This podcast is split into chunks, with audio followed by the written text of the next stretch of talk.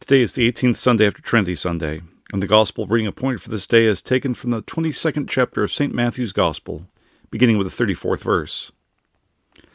But when the Pharisees heard that he had silenced the Sadducees, they gathered together. Then one of them, a lawyer, asked him a question, testing him and saying, Teacher, which is the great commandment in the law? Jesus said to him, You shall love the Lord your God with all your heart, with all your soul, and with all your mind. This is the first and great commandment.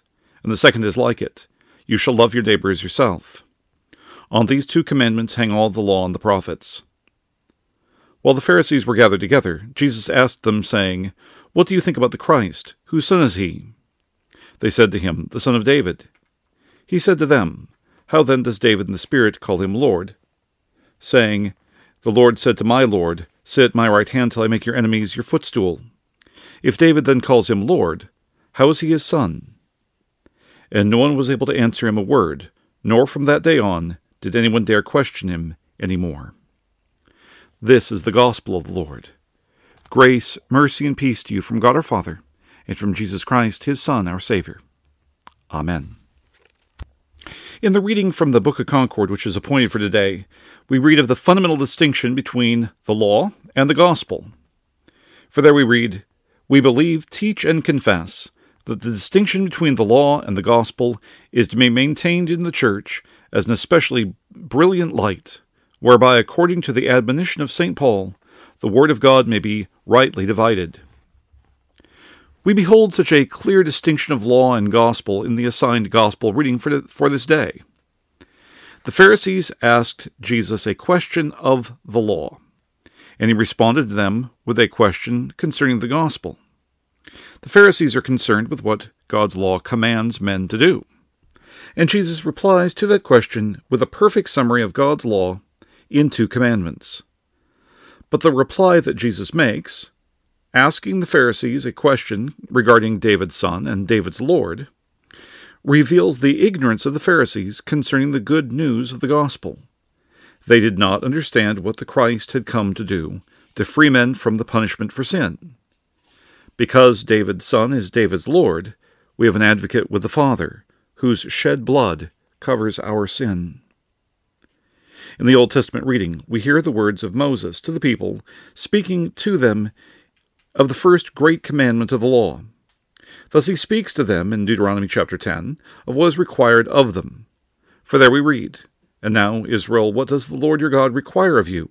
But to fear the Lord your God, to walk in all his ways, and to love him, to serve the Lord your God with all your heart and with all your soul, and to keep the commandments of the Lord and his statutes, which I command you today for your good.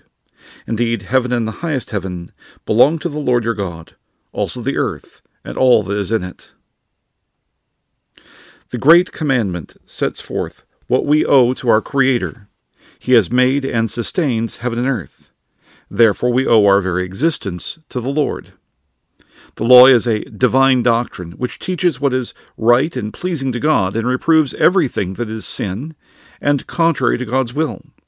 Therefore, everything that reproves sin is and belongs to the preaching of the law.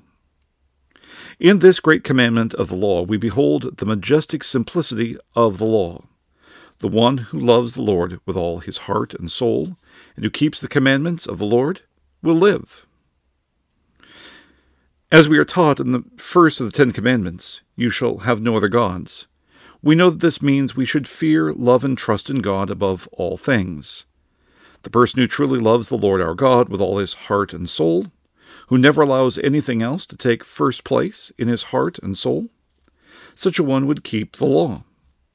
Thus the Pharisees came to Jesus, and, as we read in Matthew's Gospel, one from their midst, a lawyer, asked him a question, testing him, and saying, Teacher, what is the great commandment in the law? The summary of the law which Jesus gives is the same as that which the lawyer had spoken to Jesus on the occasion when our Lord told the parable of the Good Samaritan. You shall love the Lord your God with all your heart, with all your soul, and with all your mind. This is the first and great commandment. And the second is like it You shall love your neighbor as yourself. On these two commandments hang all the law and the prophets. Behold the wonderful blessing of God's law. We are taught the simple summary of the law in the Ten Commandments, and that alone should be a wonder to us, that so much can be given to man in so few words to know the will of the Lord for the conduct of our lives. But this law of the Lord is summarized in an even more brief form and given in two commandments. Men marvel that but a single commandment was given to Adam in the Garden of Eden. Man was not to eat of the fruit of the tree of the knowledge of good and evil in the midst of the garden. If man had truly loved God with all his heart, soul, mind, and strength, he would never have eaten of the fruit of the tree. If Adam and Eve had not eaten of the fruit of the tree, they would have continued to love their neighbors as themselves. The division of mankind in enmity toward one another begins with rebellion against the Lord. Having sinned against the commandment which the Lord had given, they were divided from one another, perceived their nakedness, and were ashamed. Reduced to but two commandments, we still did not keep the law because our sin keeps the fulfillment of even the first great commandment outside of our grasp. The law of God is good, as St. Paul wrote to the Romans. Therefore, the law is holy, and the commandment holy and just and good.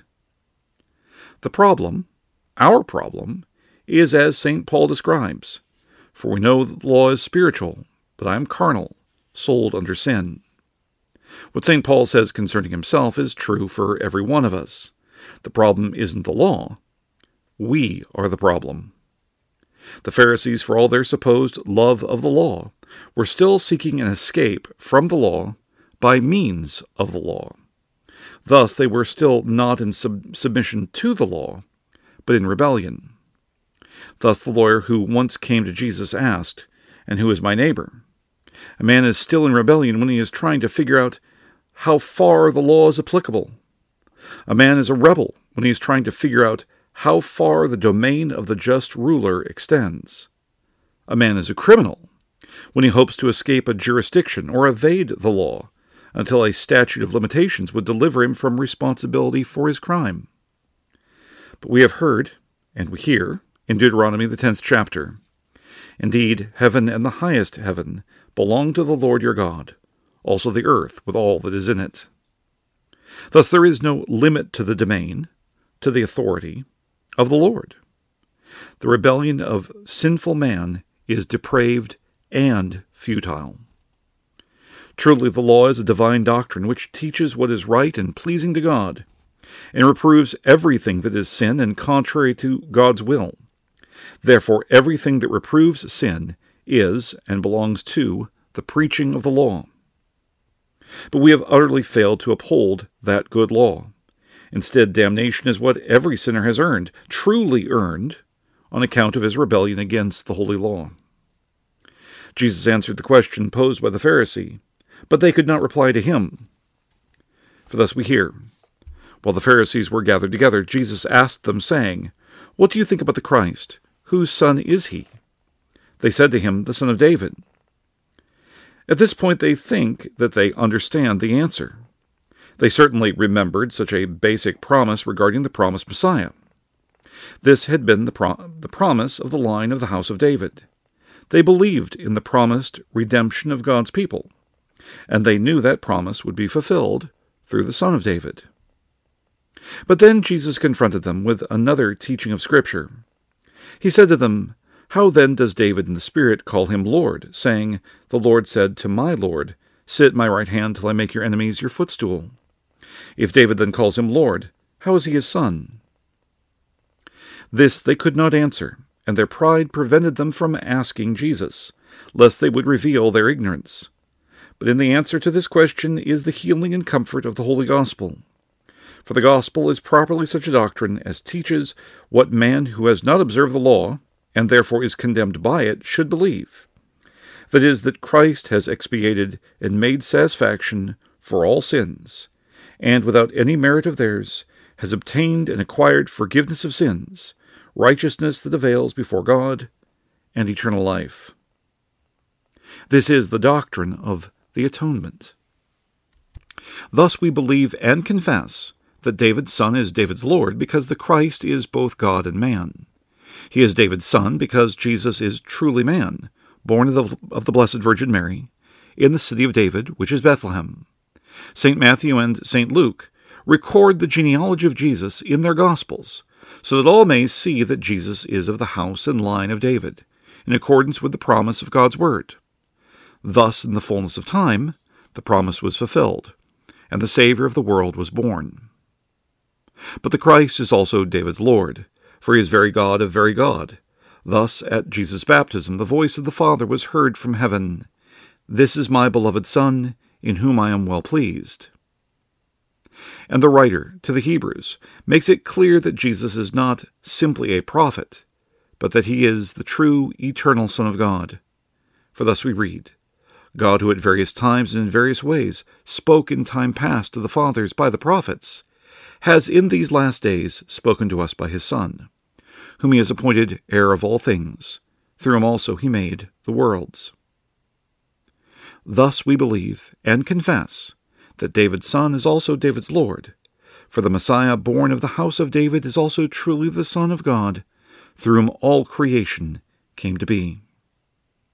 This one, this everlasting Son, is the one who was to, born to die for our sins, to make atonement for the people, an atonement made by the one who in innocence paid for the iniquity of us all.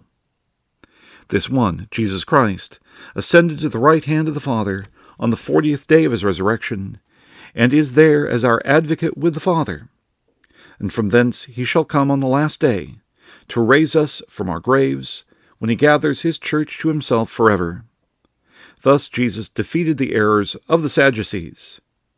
For we read in Matthew 22, But concerning the resurrection of the dead, have you not read what was spoken to you by God, saying, I am the God of Abraham, the God of Isaac, and the God of Jacob? God is not the God of the dead, but of the living. The Son of God knew the saints of old to be with the Lord, though their dust lay in their tombs.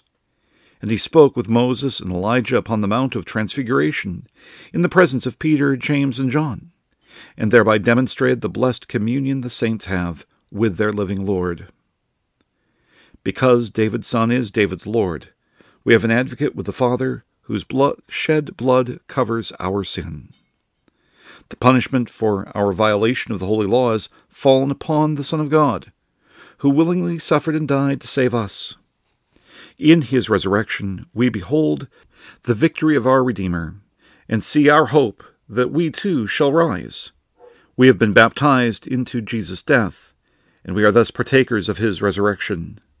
St. Paul wrote to the Corinthians, God is faithful by whom you were called into the fellowship of his Son, Jesus Christ our Lord. In this holy fellowship we abide by his grace, living in repentance and trusting in Christ Jesus, our life and our hope. Thus the Church communes, partaking of his body and blood in the fellowship of his Church.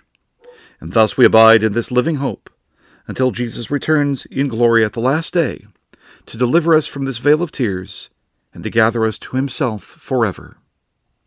Amen. Let us pray.